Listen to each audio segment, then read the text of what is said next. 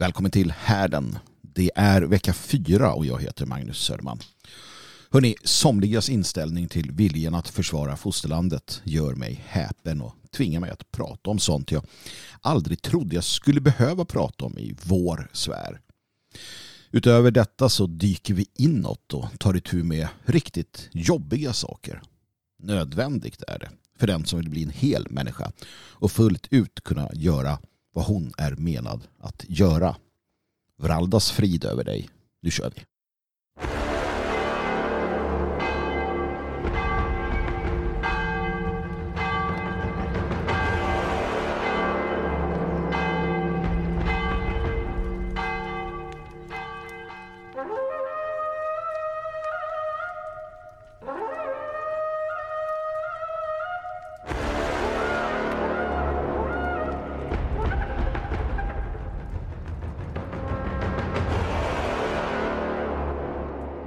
Jojomensan, livet börjar så sakteliga komma tillbaka här på våra nordliga breddgrader. När jag tittar ut nu, när jag spelar in det här programmet, så är det mer barmark än snömark. Och det gör mig ändå lite glad. Det känns som att man blir rätt snabbt klar med vintern här. Jag tänker att hade jag bott ännu längre norröver så hade det nog inte varit så. Då hade nog känslan också varit att jag gärna behåller den ett tag till. Men det har varit så upp och ner. Och slask och ömsom vind och ömsom storm och ömsom mojnatt. Och sen har det blivit varmt och så har det varit fram och tillbaka. Men vi fick några härliga veckor ändå utav jämnt liggande snö. Och det är ju väldigt trevligt. Så att, ja, vi får se. Det är ju som en god vän sa häromdagen. När jag sa, nej men nu kanske det liksom ordnar upp sig. Då sa han, det är ju bara januari. Och det är ju sant. Det är ju fortfarande bara januari. Så det kan allt komma mer vinter. Men det gör som sagt ingenting heller. Man får bara ta det som det är och njuta av det som finns. När jag spelar in det här så har jag en varm brasa som sprakar bakom mig. En katt som sitter och tittar ut genom ett fönster. Den andra vet jag inte var hon har tagit vägen. Helt okej, helt enkelt. Låt mig bara som vanligt börja med att tacka er som stöttar härden. Alla ni som tillhör härdens folk. Alla ni som uppskattar mitt arbete och som ser till så att man kan fortsätta göra det. Eller ganska enkelt så här. Det handlar inte så mycket om själva behovet av det för att kunna fortsätta. Jag har hållit på med det här i så många år och jag brinner för det här så pass mycket att jag kommer fortsätta även om jag bodde under en bro. Men det ni gör när ni hjälper mig, det ni gör när ni sänder över en gåva eller liknande, det är att jag kan säga till min son att du vet den där gången då pappa inte hade tid att göra det där med dig utan jag var tvungen att göra det här eller någonting annat kopplat till det här. Det, min son, gjorde att jag här och nu kan ta med dig på den här trevliga, vad det nu kan tänkas vara. Alltså ert ekonomiska bistånd, era donationer gör att jag kan förklara och berätta varför pappa ibland måste lägga lite mer tid på annat. Och det gör att det blir en trevligare upplevelse helt enkelt. Jag hade gjort det i alla fall. Så att er benägna hjälp är verkligen någonting jag tackar och det djupaste för att det visar att det finns en solidaritet i det här. Så tack till alla er som prenumererar på härden. Ni som känner att en 50-lapp i månaden, det kan jag ju undvara för att vara delaktig i att kunna sprida det här budskapet till så många som möjligt. Så tack framförallt till er. Tack också naturligtvis till er som delar och på alla sätt och vis trycker på share-knappar på sociala medier eller vad det är. Men också tack till er som lyssnar. Som lyssnar innerligt, intensivt och som faktiskt formar era liv utifrån den viktiga kunskap och den faktiskt viktiga erfarenhet som jag ändå tänker att jag har att dela med mig av. För att det blir cirklar och ringar på vattnet. Särskilt tack såklart till eldvakterna. Ni som ger långt utöver det ni behöver. Det är fantastiskt att ha er på min sida. Och jag hoppas att ni har gjort det jag ber om i texten på hemsidan. Att ni har hoppat på och varje dag klockan 20.00 ber den här bönen tillsammans. Så att vi skapar den här fantastiska gemenskapen utav människor som tillsammans fokuserar kring en vilja. Det är den bönen vi alltid inleder med här i härden. Så låt oss inleda med den och låt oss också bli en del utav den gemenskap som klockan 8 varje dag ber följande tillsammans. Allfader, gör mig till ett redskap i din strid. När fienden fylkas, låt mig vara redo att stå dem emot, att värna mitt folk, att möta mitt öde, att modigt göra min plikt. Allfader, där hatet gror, låt mig så kärlek. Där oförrätter begåtts, förlåtelse. Där misströstan råder, hopp. Där mörker utbreder sig, ljus. Där bedrövelse härskar, glädje. Gudomlige mästare, hjälp mig så att jag inte längtar lika mycket efter att bli tröstad som att trösta. Att bli förstådd som att förstå. Att bli älskad som att älska. Det är i givandet som vi mottaga. Det är när vi skänker förlåtelse som vi blir förlåtna. Och det är genom döden som vi föds till evigt liv.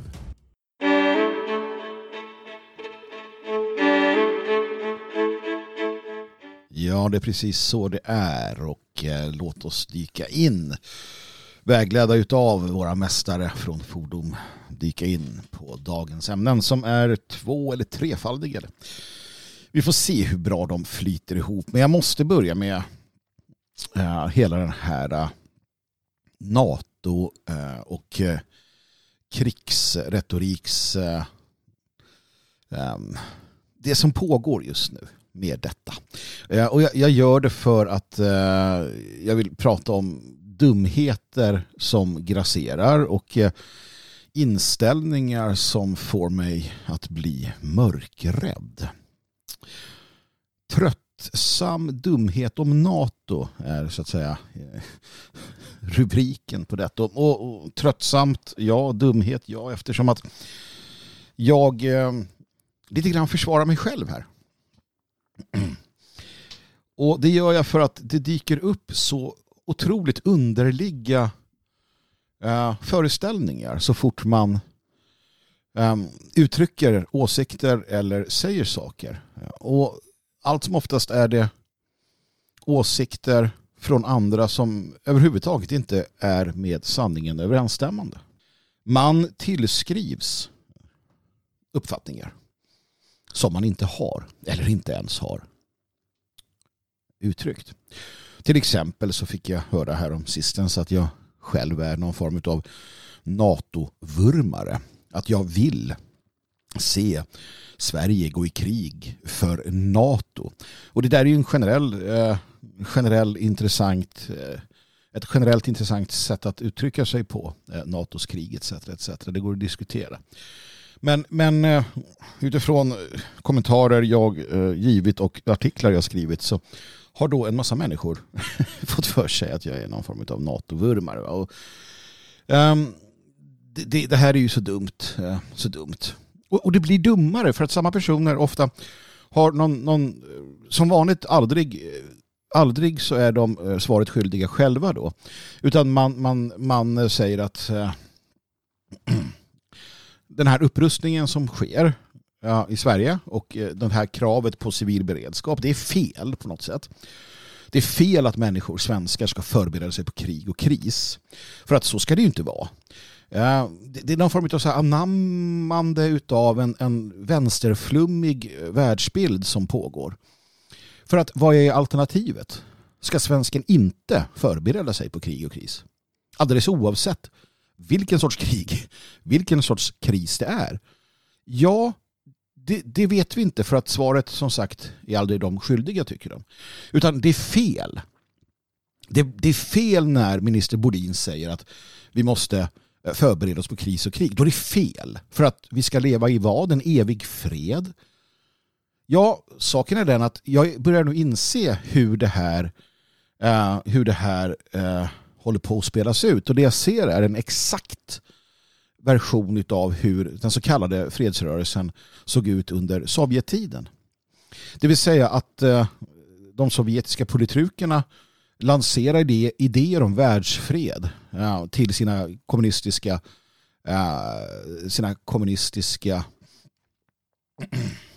medlöpare i väst, som sen då argumenterade för att Sovjet vill bara fred. Sovjet vill fred. Det är mitt eget lands fel. Det är mitt eget land som är dåligt. Och det här tar sig helt vanvettiga uttryck. Vi ska se på ett här vad det lider. Men det är där vi är. Det är där vi är, och vi ser hur så kallade, och jag säger så kallade Sverigevänner nu, och personer inom den alternativa medien öppet exempelvis hyllar både då Ryssland men framförallt Kina har blivit liksom det nya att se upp till. Kina. Och man applåderar BRICS-samarbetet och så vidare. Det är alltså rasfrämlingar. Jag hoppas att ni förstår det. Det är länder som Sydafrika där det pågår ett folkmord mot vita.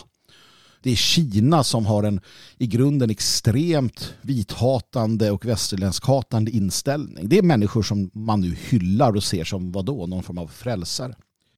Hatet mot det egna har gått så långt. Hatet mot västerlandet har gått så långt att man i vissa fall till och med ber om eller hoppas på annektering. Att Sverige borde annekteras.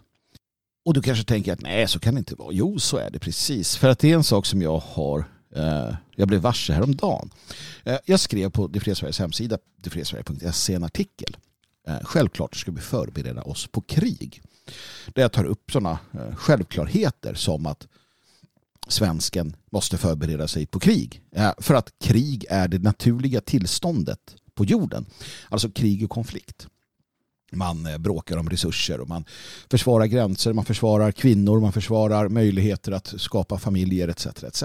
Krig är det naturliga, fred är de facto onaturligt. Sen ska vi alltid sträva efter fred. Hur strävar man efter fred och frihet? Jo, genom att förbereda sig på krig. Krig för det egna. Och det här har varit självklart. Det här har varit självklart framförallt för Sverigevänner genom historien.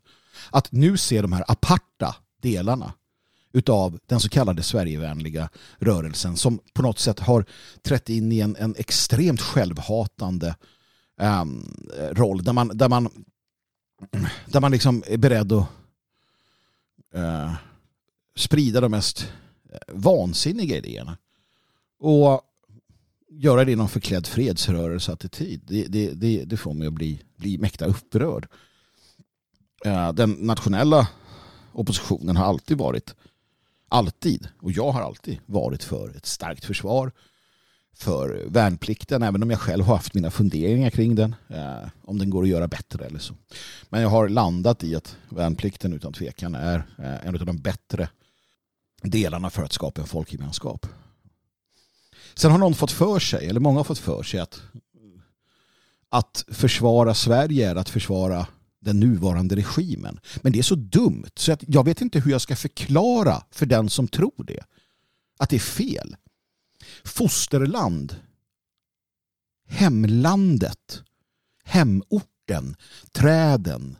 Människorna. Döttrarna. Sönerna. Kvinnorna. Männen. Vattnet. Det som är hemlandet, det är inte regimen i Stockholm. Och att kräva eller att ens försvaga försvarsviljan som de här så kallade Sverigevännerna gör. De agerar enkom konstant för att försvaga svenskens försvarsvilja. Och det är då svenskens försvarsvilja inte bara att försvara regimen, vilket man naturligtvis tyvärr gör om man försvarar Sverige. Utan det man gör är att man slår undan benen på försvarsviljan att försvara sitt land och sitt folk. Och det är vad man håller på med idag. Det är vad man håller på med från en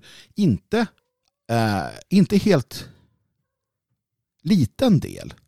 Och framförallt då på sociala medier så finns hela den här hela den här attityden av att nej, jag kommer inte försvara den här skiten, jag drar om det händer någonting. Och den typen utav ursäkta igen utav uttalanden, inställningar ser jag grassera. Och jag ser också då hur människor som man tänker sig då är på alla sätt och vis normala, hur de reagerar när jag skriver en text där jag konstaterar att vi måste försvara oss, att vi måste göra oss redo för att försvara oss, att var och en bör bli en del av civilförsvaret, hemvärnet, lottakåren, försvarsutbildarna, att vi bör dra nytta av den kunskap som finns, att vi bör bli en del av ett civilt försvar och vara redo att kunna vara positiva krafter i vår hembygd om någonting skulle hända. Då mötas av att du är NATO-vurmare, du vill att vi ska gå i krig för NATO. Ursäkta, hur dum i huvudet är mottagaren när man läser in detta? Vad är det för människor? Vad har hänt? Vad har hänt med det folk som under kalla kriget stod rakryggat redo att försvara sitt fosterland? Skitsamma vilka jävla jon som sitter i regeringen. Eller ännu längre tillbaka, skitsamma vilken jävla kung som sitter där. Vi försvarar hembygden, hemlandet, folket. Men idag har det gått så långt att ett upprop att försvara folket och hemlandet i vissa kretsar ses som vad då? Någon form utav NATO-vurmande. Skärpning. För att om det inte sätts stopp för den här dårskapen, då hamnar vi där en person som heter Christian Pavon befinner sig. Han skrev just en replik på min artikel där han tar upp sådana saker som att ja, men vi kommer inte ens få gå med i de här civilförsvarsförbunden, så att jo, väldigt många får göra det. Jag kanske inte får, då min roll kanske inte är att vara en del av det. Det finns många nationalister inom försvarsmakten. Ja. Det finns många nationalister inom civilförsvaret. Men varför ska man sitta vid sidlinjen? Det finns många kunskaper att hämta. Och vem vill inte vara en del av försvaret av sitt land? Jo, till exempel Christian Pavon, som i sin text skriver, det här trodde jag inte att jag skulle få läsa. Han skriver, hur trist det än är att erkänna så vore en rysk annektering det enda sättet för Sverige att undfly sitt öde som en framtida islamistisk nation där vi svenskar blir andra klassens medborgare.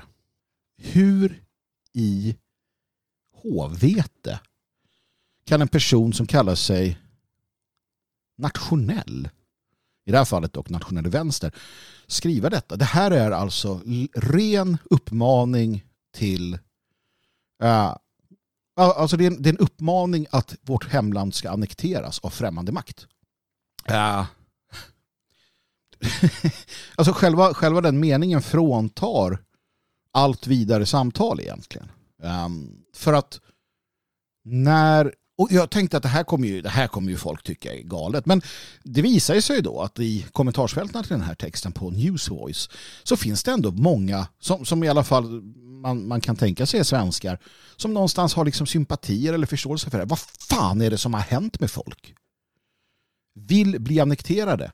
Tror ni, ärligt talat, att svenska nationalister, om de nu skulle vara det, skulle behandlas väl vid en rysk annektering av fosterlandet? Är ni helt efterblivna, ärligt talat?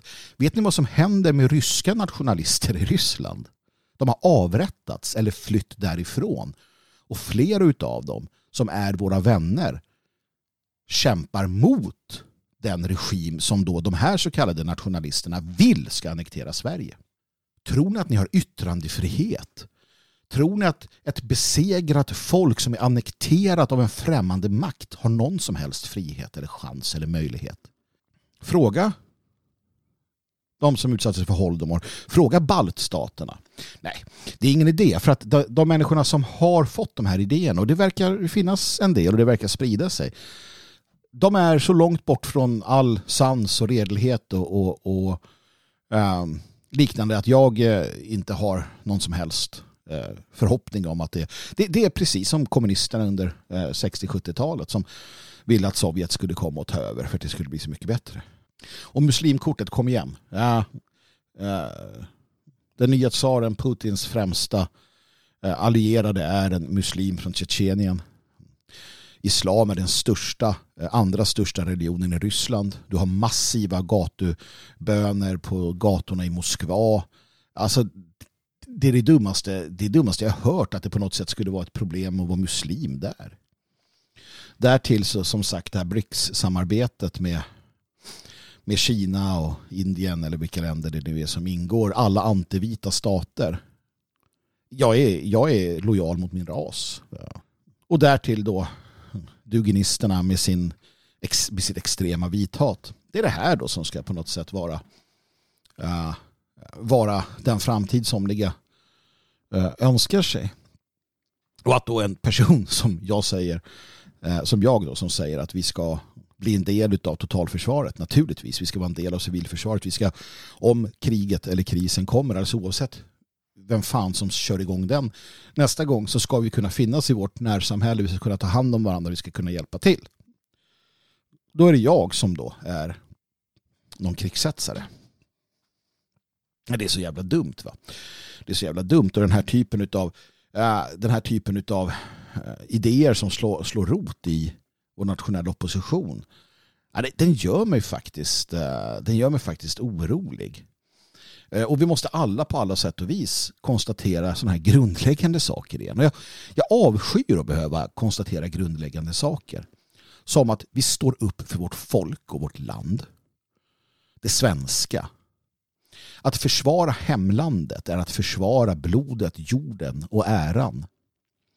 Det spelar ingen roll om det är en massa utlänningar som dräller runt överallt. Det spelar ingen roll att politikerna är förrädare. Man försvarar sitt hemland. För att hemlandet är själva grunden för en överhuvudtaget möjlighet att fortsätta existera som folk. Utan hemland så blir det väldigt problematiskt. Och allt snack om defaitism, allt snack om att främmande makt bör annektera vårt land, det måste dras ut med rötterna och motverkas, sägas emot. Och det grövsta, vi kan inte hålla på och ha det på det sättet. På samma sätt som att vi ska vara stenhårda mot den förrädiska regimen i Stockholm, mot förrädiska politiker i landsting och kommuner, mot främlingarna som inte har här att göra, så ska vi vara stenhårda mot dem som på andra spektrat försöker undergräva försvarsviljan för folket, för nationen. Som skit kan vi helt enkelt inte acceptera. Hur kan man komma undan i en svenskvänlig opposition med att skriva hur trist det än är att erkänna, så vore en rysk annektering det enda sättet för Sverige att undfly sitt öde? Vad är det för extrem defaitism och fiendeskap med det egna? Vet ni hur vi ser till att Sverige inte islamiseras? Vet ni hur vi ser till att skapa en bra framtid för våra barn och unga? Jo, genom att vi som svenskar, äldre svenskar, män, går ut och bygger ett nytt Sverige. Att vi satsar våra resurser, vår kunskap, vår vilja på att bygga ett fritt Sverige. Att sakta men säkert etablera våra egna platser. Att på alla sätt och vis stå upp för oss själva i en värld som är vad den är. Det är inte att sitta och be om främmande makts annektering. Det är inte att ge upp inför det som sker. Jag är så trött på alla så kallade geopolitiska experter som sitter på sina sociala medier och tycker en jävla massa och som inte ens har orken att resa sig ur den stolen och bli en del av det samhällsbygge som sker på vissa platser i det här landet. Vad är ni för jävla uslingar? Ni har ingen rätt. Ni har ingen rätt att tycka. Ni är inte en del av lösningen. Ni är en del av problemet. Jag föraktar dessa människor. Jag föraktar den här dumheten. Jag föraktar den här oförmågan att förstå vad människor säger. Jag föraktar den här inställningen om att jag...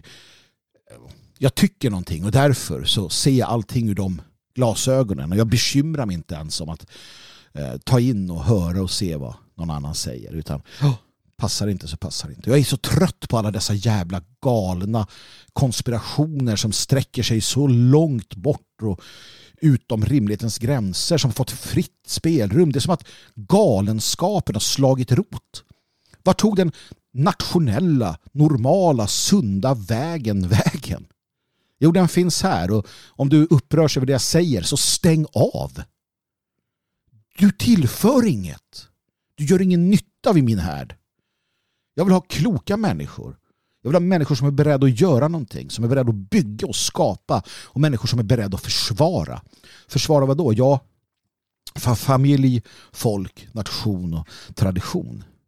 En människa som vill och bjuder in främmande makt är inte bättre än en politiker som bjuder in främlingar att ta över våra förorter. Det är samma pack. Samma förrädiska jävla nidingar.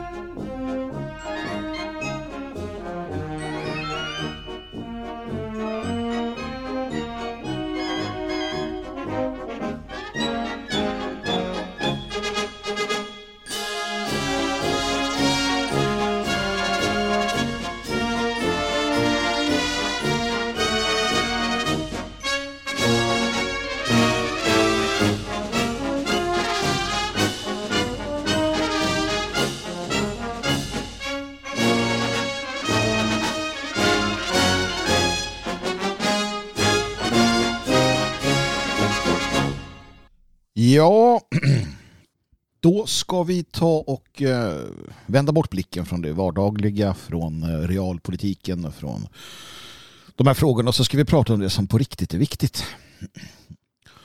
Och på senare tid, men ganska ofta också tidigare, så pratar jag med människor som alla säger att de känner sig... De känner de inte riktigt vet vad de ska göra, eller så här, de känner att de inte lever kanske det liv de borde leva, eller att det finns någonting där ute som drar, som de inte riktigt vet vad det är. Man går på och får vardagen gå ihop. Man gör det man måste. Man blir trött utav det liv man lever. Man blir trött oftast för att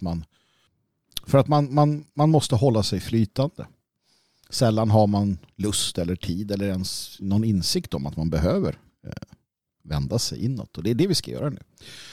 Vi ska titta på den viktigaste utav alla processer som en människa behöver gå igenom. Och den kallas för individuationen. Individuationsprocessen. Det handlar om att bli hel. Det handlar om att skapa en helhet av dig själv. Och det ligger i linje med den här idén om att du måste göra det du är inte ödesbestämd att göra, men det som är din potentials mål. Det vill säga att du har inom dig ett antal förmågor. Du är en viss typ av människa. Eller kan bli en viss typ av människa. Och du måste få det att gå ihop i dig själv och sen ställa dig till folkets tjänst. Det förstår man blir välsignad. Det förstår som gudarna ger en den ro som man då förtjänar. Individen är inte predestinerad så som somliga kristna tror. Det finns ingen gud eller gudar för den delen som redan på förhand avgjort och beslutat vad det ska bli av dig. Men du är inte heller ett oskrivet blad, vilket andra hävdar. När vi som nyfödda tvingar luft i våra lungor och drar våra första andetag så är vi inte oskrivna blad. Det är väldigt mycket som är färdigt, biologiskt predestinerat, psykiskt predestinerat. Vi är alltså lite av varje. Vi är fria men också delvis programmerade. Genom våra föräldrars eller deras föräldrars eller hela våra släktled, genom medvetna val eller avsaknad av val, så kommer vi att påverkas och bli. Och våra förfäder har också gjort val som vi påverkas av. Vi har anlag för vissa sjukdomar, vi har vissa psykiska anlag till det ena eller det andra. Vissa utav oss är mer vi har kanske lättare att få svartsyn medan andra är mer positiva. Vissa blir sjukare än andra. Allt det här är liksom en del utav oss. Så vi har många motstridiga delar av oss också. Beroende på de förutsättningarna och inom ramen för dessa så har vi vår individuella potential. Om vi önskar sträva efter den här potentialen eller ignorera den, det är upp till oss. Och det är det som individuationen handlar om. Och du som lyssnar nu, om du inte har påbörjat den processen så tillhör du dem som vill påbörja den processen. Det är aldrig för sent, men det borde gjorts långt tidigare i många fall. Det är upp till var och en att ärligt skärskåda sig själv, sin familjehistoria och utröna vad man är bäst på, vad man är bäst lämpad för och så vidare. Det är liksom en del av det här. Individuationen. Det är en process där du vänder dig inåt. Och själva ordet och själva idén kommer från Carl Jung, den stora mystikern. I grund och botten så var det han var. Sen kan hans påverkan på psykologin inte underskattas. Verkligen inte. Han utmanade Freud och påvisade en bättre väg framåt för det germanska psyket om inte annat. Det är alltså en psykologisk process där individen strävar efter att integrera alla olika aspekter av personligheten till en harmonisk och fulländad helhet. Och det är först när den processen är igång och har kommit en bit på vägen som vi kan börja ta itu med annat.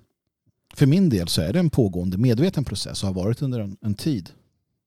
Delvis under en längre tid men också på senare tid så börjar saker och ting verkligen falla på plats.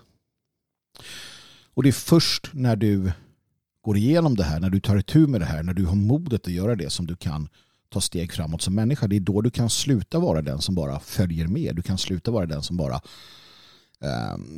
guppar på strömmen utav vågorna förs med helt viljelöst.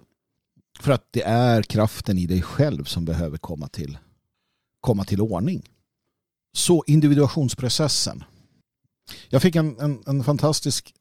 Det var en väninna som skickade en väldigt djup tanke till mig. Som blev kvar. Och det var att man inte kan möta en människa djupare än vad den människan har mött sig själv. Och det där är väldigt, väldigt... väldigt fascinerande när man tänker på det. För det är också väldigt sant. I samtal eller i relationer så kan du aldrig möta en människa. Du kan aldrig möta din partner eller din vän eller din familj på ett djupare plan än vad du själv eller de har mött sig själva. Och här handlar det om att i individuationsprocessen så befinner vi oss på olika plan, olika nivåer, olika förståelser av oss själva och därmed också olika förståelser för varandra. Och det betyder inte att man inte kan umgås med eller liksom arbeta tillsammans med människor som är någon helt annanstans, men det gör också att man finner mest nöje och nytta utav att vara med människor som befinner sig ungefär där man själv befinner sig. Men individuationen gör man inte för någon annans skull. Den gör man för sin egen skull. Och för att man inser att det är allfarens vilja. Det finns ju de här teorierna om att universum ska bli självmedvetet genom oss och så vidare. Och det är väl inte en helt dum tanke när vi tänker på individuationen, att Gud eller gudarna förstår sig själva genom processer hos sin skapelse. Och vill vi vara en positiv del av vårt folk och det som sker, att kunna agera, att kunna fatta bra beslut, ja då måste vi vara så hela som möjligt. Och den moderna världen slår sönder människan. Därför måste vi vara ännu hårdare på att bygga samman den. Och det gör vi genom individuationsprocessen. Och den består av 4 stadier. Och det här ska vi gå igenom och titta lite på. Men sen är det upp till var och en naturligtvis att ta ansvaret. Men om man tar itu med individuationsprocessen. Om varje människa fick en förståelse för detta, så skulle vi se ett annat samhälle. Vi skulle se ett fördjupat samhälle. Men vi har tagit bort alla processer. Bikten, det andliga, alltså det gemensamt andliga. Det är klart att människor är andliga, de gör både det ena och det andra, men det är gemensamt andliga. Och då kan ju någon vända sig mot det och säga att jag är inte kristen. Nej, men det är inte att vara en del av en kristen gudstjänstgemenskap eller så. Det spelar inte så stor roll om du tror på det eller inte. Det spelar inte så stor roll om det är liksom om det är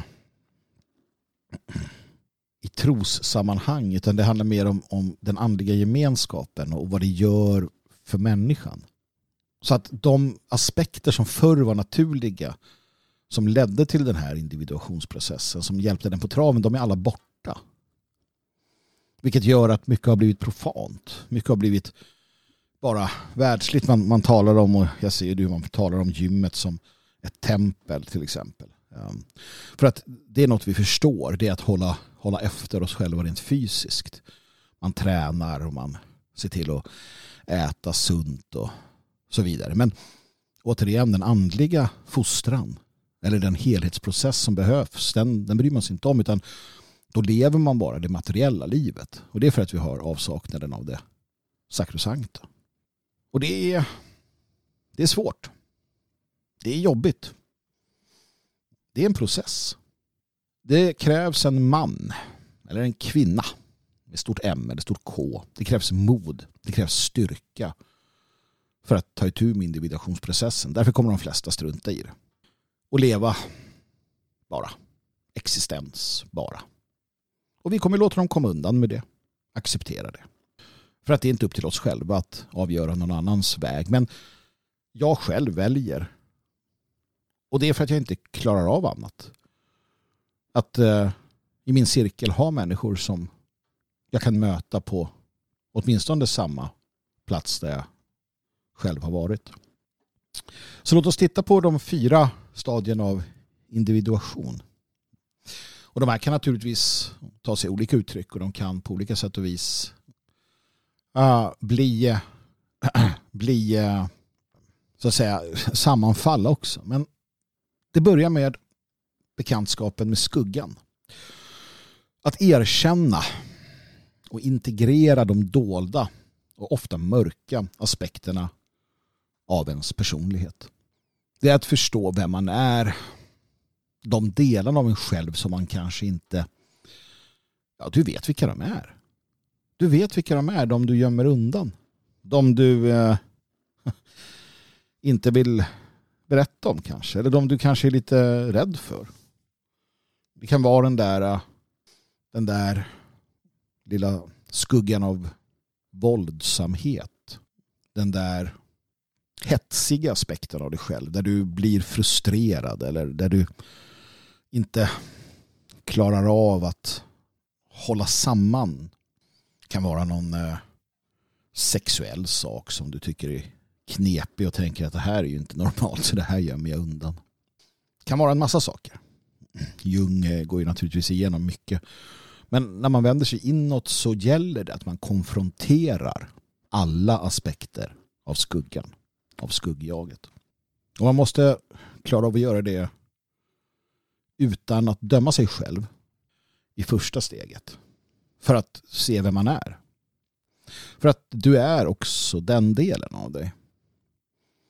Och när du gjort det så kan du börja sortera. Vissa delar av dig själv kanske du finner så pass icke önskvärd att du jobbar bort dem. Andra delar kanske du kan förstå att de har sin plats. Några delar kan du integrera på ett annat sätt. Det handlar om att erkänna i första steget, det här är jag. Och i andra steget integrera de här dolda aspekterna av personligheten i dig själv på ett medvetet plan så att du kan hantera dem. Det är första steget att ta itu med. Och gör du inte det så kommer du gå som en splittrad själ genom livet. Dömd till existens, inte liv. Existens, inte liv. Och allting kommer vara väldigt grunt. Hela din personlighet är väldigt grund. Så skuggan måste mötas. Skuggan måste konfronteras. Skuggan måste hanteras. Och skuggan måste integreras. Den andra aspekten, det andra stadiet är mötet med anima eller animus. Det vill säga en konfrontation med och assimilering av de feminina delarna i mannens psyke och de maskulina delarna av kvinnans psyke. För att vi har maskulina och feminina aspekter. Själv så har jag under de senaste åren när jag har ägnat mig mycket åt just det här inre med meditation och yoga och framförallt en närvaro här och nu i sinnet. Att verkligen våga öppna dörrar som har varit stängda. Att jag då har noterat att jag har stängt ute i det här fallet då flera utav de feminina aspekterna av mitt psyke.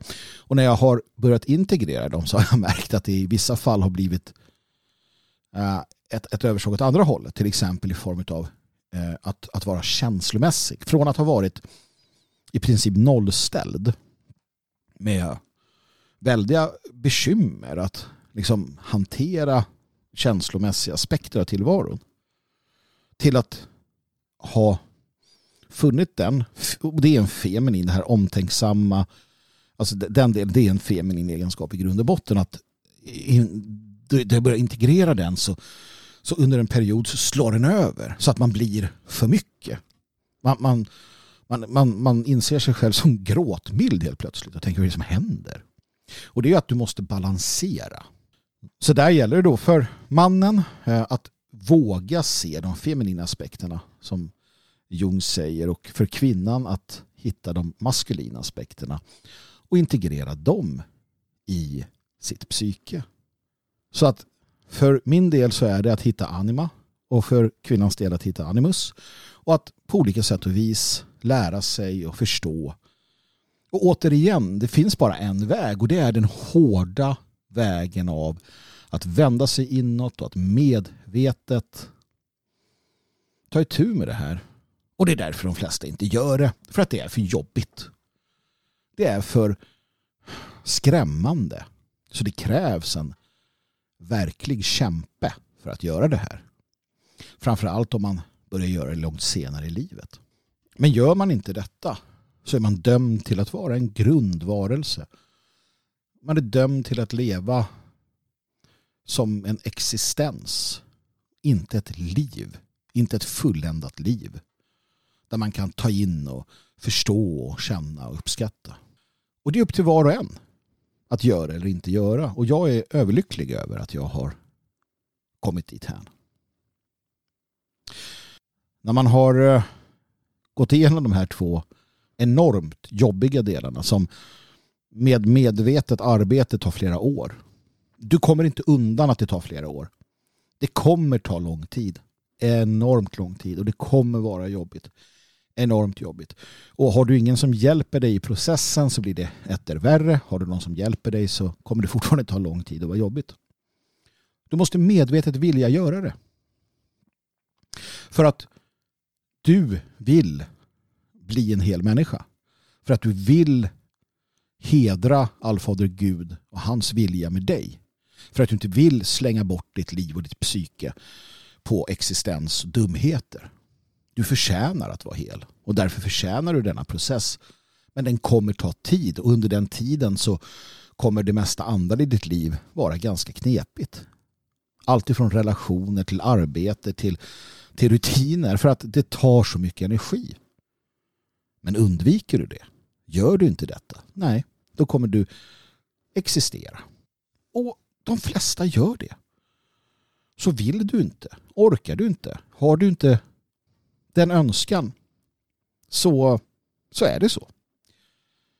Jag valde att möta och konfrontera och jobba och gör det fortfarande. Och för min del utifrån mina behov och vad jag gör, vad som är min plikt och så vidare så är det nödvändigt. Och det är det är också av respekt för alla er som lyssnar på vad jag säger, som kanske känner någon trygghet eller känner någon hoppfullhet i det arbete jag gör eller den barrikad jag står på, att ni känner att här finns det någon som jag vill stå bakom. Av respekt för er så gör jag detta. Och det är det handlar om. Man möter sig själv också. Dels naturligtvis för sig själv, men också av respekt för andra. Respekt för människorna i sin närhet. Respekt för sin partner, för sin hustru, sin make, sina barn. Att för dem vara en hel människa som kan hantera de här aspekterna av sig själv. Det är det viktigaste av allt. För då kan du också ge så väldigt mycket. Så att det är ingenting att bara vifta undan. Steg 3. När man väl har gått igenom de här åren av ganska mycket mörker och ganska svåra saker, så uppstår eller finner man eller konfronteras man med mötet med den vise gamle eller visa gamla, lite beroende på då om du är man eller kvinna. Men det handlar om att visdomen någonstans manifesterar sig. Guidningen till det som vi kallar för sanna jaget står upp. Det handlar om hur du så att säga möter arketyperna. Och det är alla möjliga former av arketyper som finns inom dig. Jag blev hypnotiserad av en... Jag hade aldrig blivit det tidigare. Jag fick pröva på att bli hypnotiserad av en väninna. Det var en fantastisk upplevelse. Tyvärr så har jag inte fått tillfälle att göra om det. Jag skulle vilja göra det och låta henne göra det igen. För det är ett sätt till exempel då att lära känna eller träffa det här som finns inom oss. Och vad är det som finns inom oss? Arketyperna. Vad är det för någonting? Jo, det är blodsminnet. Det är rasminnet. Det är vår ras minne från begynnelsen och framåt. Det är arketyperna. Och alla raser har sina arketyper. Vissa gemensamma, de mest grundläggande som elden. Men sen så finns det rasegna arketyper. Ju mer raserna har vandrat sina egna vägar, de olika relationerna de olika raserna har till sin skapare, till fadern, till allfadern, så är våra upplevelser och arketyper annorlunda. Det är därför vid rasblandning som psyket blir instabilt, eftersom att du korsar två blodslinjer med olika, diametralt olika, arketypiska minnen. Rasblandning handlar sällan om och det här är en missuppfattning många har, att jag till exempel är emot rasblandning för att hudfärgen blandas eller vad det nu kan vara. Så det där är fysiska aspekter som kanske inte spelar så stor roll, utan det är de andliga aspekterna i rasblandningen som är bekymret. De psykiska, psykologiska. Så att när du har uppnått det här, när du möter den här visheten, visdomen, så är det arketyperna i blodet. Och hur går det till? Hur det går till? Jo, det går till bland annat genom synkroniciteten. Det går bland annat till som jag och en väninna har, en bok som vi båda har och som vi kan använda för att söka, och det är en helt vanlig bok, det är inget konstigt med den, det är en bok med citat och dikter och liknande som man kan vända sig till och i form av frågor. Om du har en fråga eller fundering så kan man slumpmässigt då, eller på ett annat sätt, jag tänker inte gå in på detaljer, men låta då det här ge svar, vägledning. Och då kanske du tänker att ja, men det där är ju ren hokus pokus, och det kan du tycka om du vill. Men ingenting som sker är övernaturligt. Allting är högst naturligt, bara inte förstått. Synkronicitet till exempel. Meningsfulla sammanträffanden som är helt och hållet slumpartade kan tyckas. Du har varit med om dig själv. Du tänker på en människa. Personen i fråga ringer dig. Du har en fråga som du inte kan få svar på. Du går in i en butik, öppnar en tidning, där är svaret på frågan. Du tänker på en människa som du inte har sett på årtionden. Du möter människan i samma sekund. Synkronicitet. Någonting du behöver. Någonting som händer, som är ett sammanträffande som du inte kan förklara. Och ju oftare du tänker på dem, reflekterar över dem, desto oftare råkar du ut för dem, så att säga. Ju mer vi använder vår hjärna, ju mer vi ser utifrån en magisk blick, desto mer kan vi dra nytta av de fantastiska välsignelser som kommer med att ha denna syn. Och ingenting av detta är övernaturligt, allt är högst naturligt. Man behöver svar på en fråga. Någonting händer. Man påverkar sin omgivning. Fokuset i tankarna gör att du hittar svaret. Och allt det här övar man på. Och det är det som är då arketyperna. Det är de du möter. Det är de du kan få hjälp utav. Det är de som dyker upp där. Om du inte ber så kommer du inte få.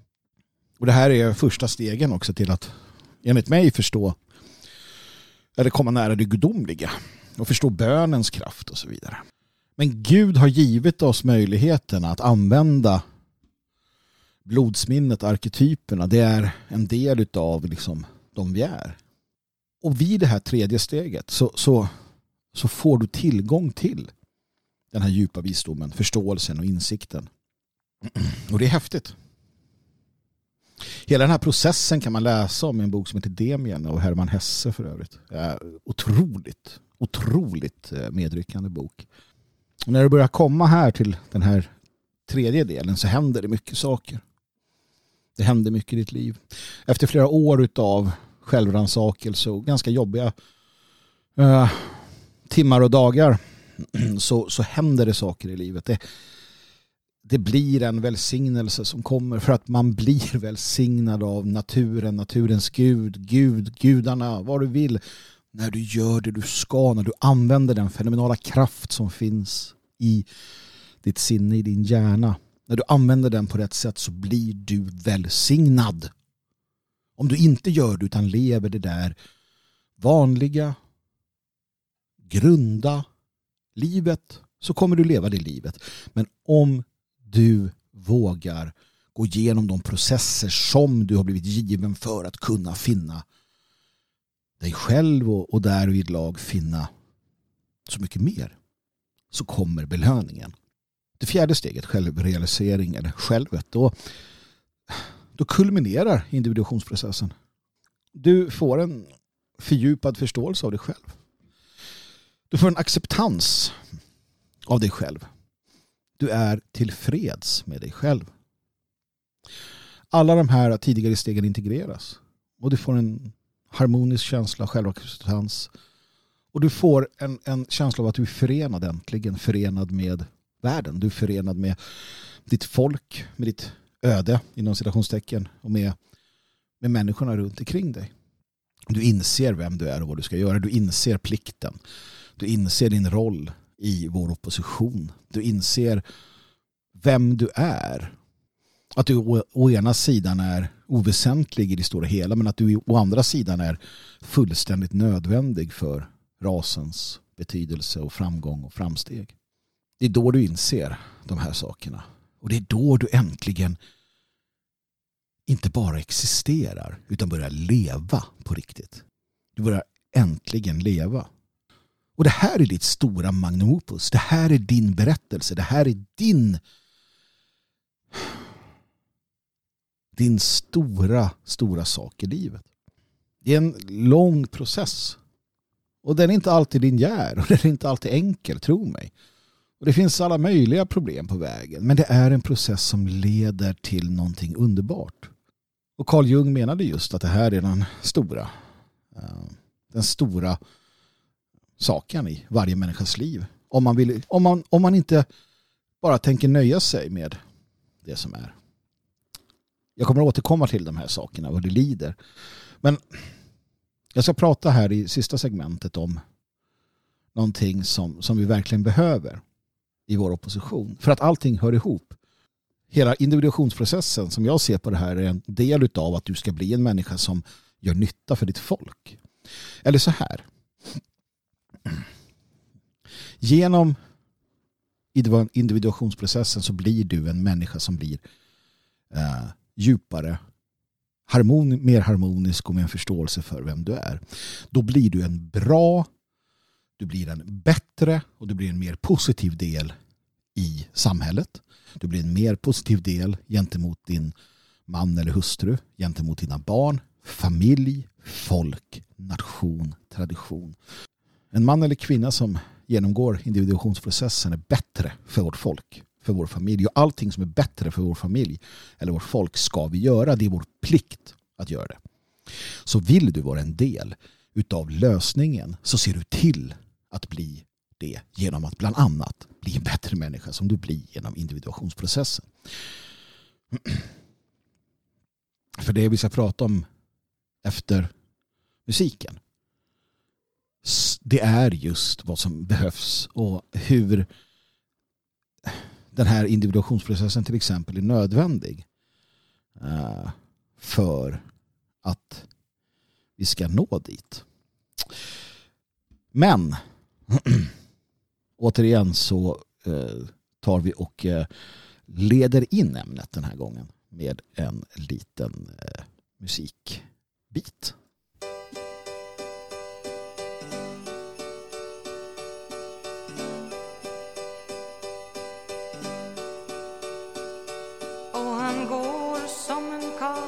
Han ser ut som en karl med en kropp som en karl och han kysser som en karl ska.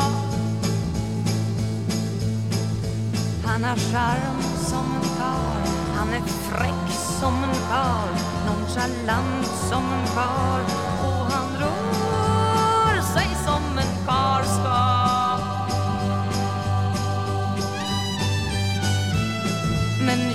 Där inne har han ett barnasinne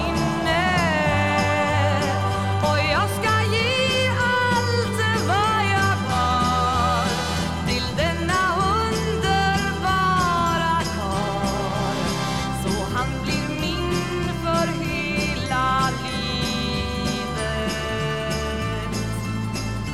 Visst kan han som en karl se vad kvinnorna har och han ger när han tar med en styrka som en karl har.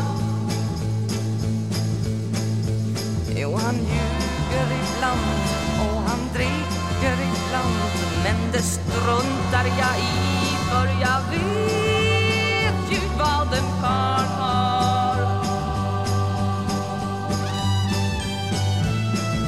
Och när jag var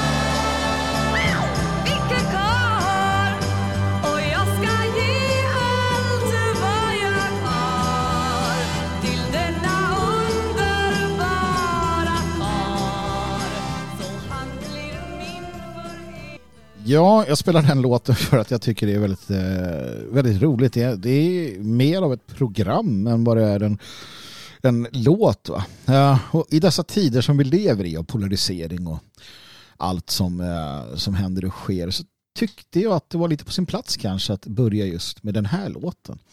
Spelas in 1967 av Lill Lindfors. Vi hör ju idag hur polariseringen är liksom enorm. Män och kvinnor är i luven på varandra. Och så. Så hur ska jag nu få ihop allt det här då? För att jag ska inte prata om relationer heller. Det är inte det jag ska göra. Jag ska inte ge er lösningen och nycklarna kring de här sakerna. Men jag ska försöka binda ihop allting till sist. För att det som vi behöver idag, det jag inledde med att prata om, de här fullständigt vansinniga utfallen då gällande försvarsviljan eller den här oviljan att förstå vad människor säger. Att om jag säger en sak så kan man inte bara lägga ord i munnen på mig och säga att jag hävdar något annat. Så här, ja men jag tolkar det som så. Ja men det är din tolkning. Och faktum är att jag har företräde att säga vad jag tycker. Men också alla andra aspekter av vårt samhälle. Vad är problemet? Hur kan det vara så här? Och jag kokar ner det hela tiden till en enda sak. Och det är det att folk inte är vuxna. Folk är inte vuxna. Män och kvinnor är inte vuxna på det sättet. Och individuationsprocessen vi är inne i.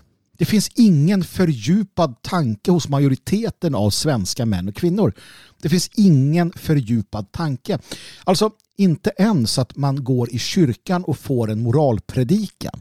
Inte ens att man läser som man gjorde förr, andaktsböcker eller den delen kloka citat. Man läser skräp. Det som Vitalis Norström pratade om, den röda masskulturen. Alltså fullständigt vansinnig, destruktiv och på alla sätt och vis nedbrytande litteratur, sång etc. etc. Det är vad man fyller sig med och då blir man inte vuxen. Att bli vuxen är en process som förr i världen skedde per automatik genom livet. Idag måste den bli medvetandegjord och man måste ta den på allvar. Man måste själv vilja bli vuxen. Det var därför jag själv skrev vid något tillfälle att jag blir vuxen vid 46 eller 45 års ålder. För att det krävs att du tar itu med saker och ting som du idag inte blir given naturligt. Snarare tvärtom. Och värre med generationerna. Jag hade ganska bra. Ni som är äldre än mig, jag är 46 som sagt. Ni som är 55-60, ni hade det på sätt och vis ännu bättre i vissa aspekter. För att det fanns fortfarande kvar delar i samhället som skapade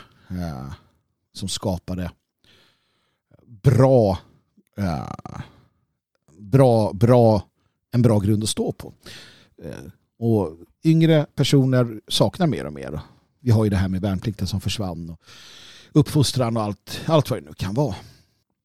Och hela den här polariseringsdiskussionen och återigen svartsynen som många då ger uttryck för bygger på att vi inte har vuxna människor längre.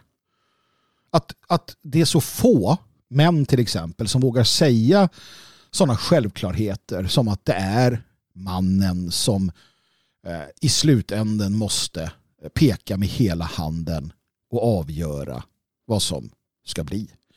För att det finns för få vuxna män som vågar säga det eller som förstår vad det så att säga innebär. Och att deras eget ansvar därvidlag är så pass stort och så pass avgörande. Det krävs vuxna människor för att säga att ja, självklart ska vi vara redo för kris och krig. Ja, självklart är krig det naturliga om vi ser det till världshistorien.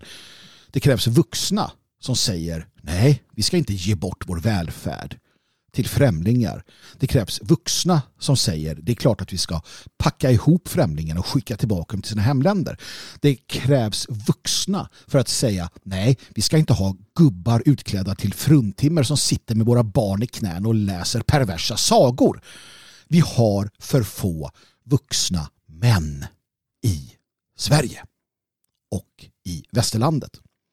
Och när de vuxna männen har försvunnit så kommer kvinnorna att bli spridda för vinden. Precis som vi ser nu. Polariseringen är total för att man inte håller det här samhället i ordning. Och man kan tycka vad man vill om det. Man kan tycka att så är det inte. Men ta i sådana fall de vänstervridna analyserna och stick. För att jag inte har tid med sånt trams. Hela den idén som så många kommer till när det kommer till de här sakerna, det är en vänstervriden idioti, kort sagt. Så vuxna människor behövs. Och hur får vi vuxna människor? Hur får vi vuxna människor som inte är barn vid 30, som inte är barn vid 25, som inte är barn vid 40? Jo, vi får det. Genom att de tar ansvar själva. För att idag så ser vi inte ett samhälle som tar ansvar för den fostran. Och därför måste man själv göra det. Därför måste vi förmå folk i vår omgivning att ta ansvaret. Och i grund och botten handlar det om att genomgå individuationsprocessen. I första hand så måste vi själva göra det, i andra hand måste vi förmå andra att göra det. Och vi måste också, skamma är fel ord, men vi måste ställa krav på människor. Vi måste ställa krav på att nu gör du det här för vårt folks väl. Och här måste män ställa krav, men kvinnor också. Ni måste ställa krav på era män att göra sin plikt. Annars är de inte intressanta. Det är den här laissez-faire-attityden. Det här ursäktandet för allsköns dumhet hela tiden. Och det gör man av själviskhet. Det gör man för att det är jobbigt, och det gör man för att man tror att man kan kompromissa. Men man kan inte kompromissa med det som är rätt. Man kan inte acceptera sånt. Vi lever i en tid som kräver ansvar och allvar. Och det är upp till oss att agera. Det är upp till oss som förstår detta att förklara det. Och jag spelade den där låten av det skälet att de som funderar mycket på det här med manligt och kvinnligt och så vidare, det är programmerat. Jag menar, det hon säger och sjunger, om du nu undrar hur du ska vara som man, ja, du behöver inte alla de här böckerna, tjocka böckerna om det, utan det finns klart och tydligt i den låten om du nu vill det. Om du vill förstå kvinnans psyke, ja, det förklaras där också. Det är inte så svårt, va? Vi lever i teoretiserandets tid där alla läser om allt utan att Men man lever inte. Man utforskar inte, utan man läser trådar. Ändlösa trådar om ditten och datten istället för att bara göra, leva och försöka. Och jag vet att jag inte ensam kan få människor att ändra sig. Men jag tror att vi gemensamt, om vi upprepar, om vi påminner varandra om det, faktiskt kan få saker att hända. Och vill du vara en sån som bara ger upp och kapitulerar, ja men gör det. Det står dig fritt. Jag är inte här för att proselytera till någonting, utan jag säger det som behöver göras. Det jag säger är rätt. Individuationsprocessen är nödvändig.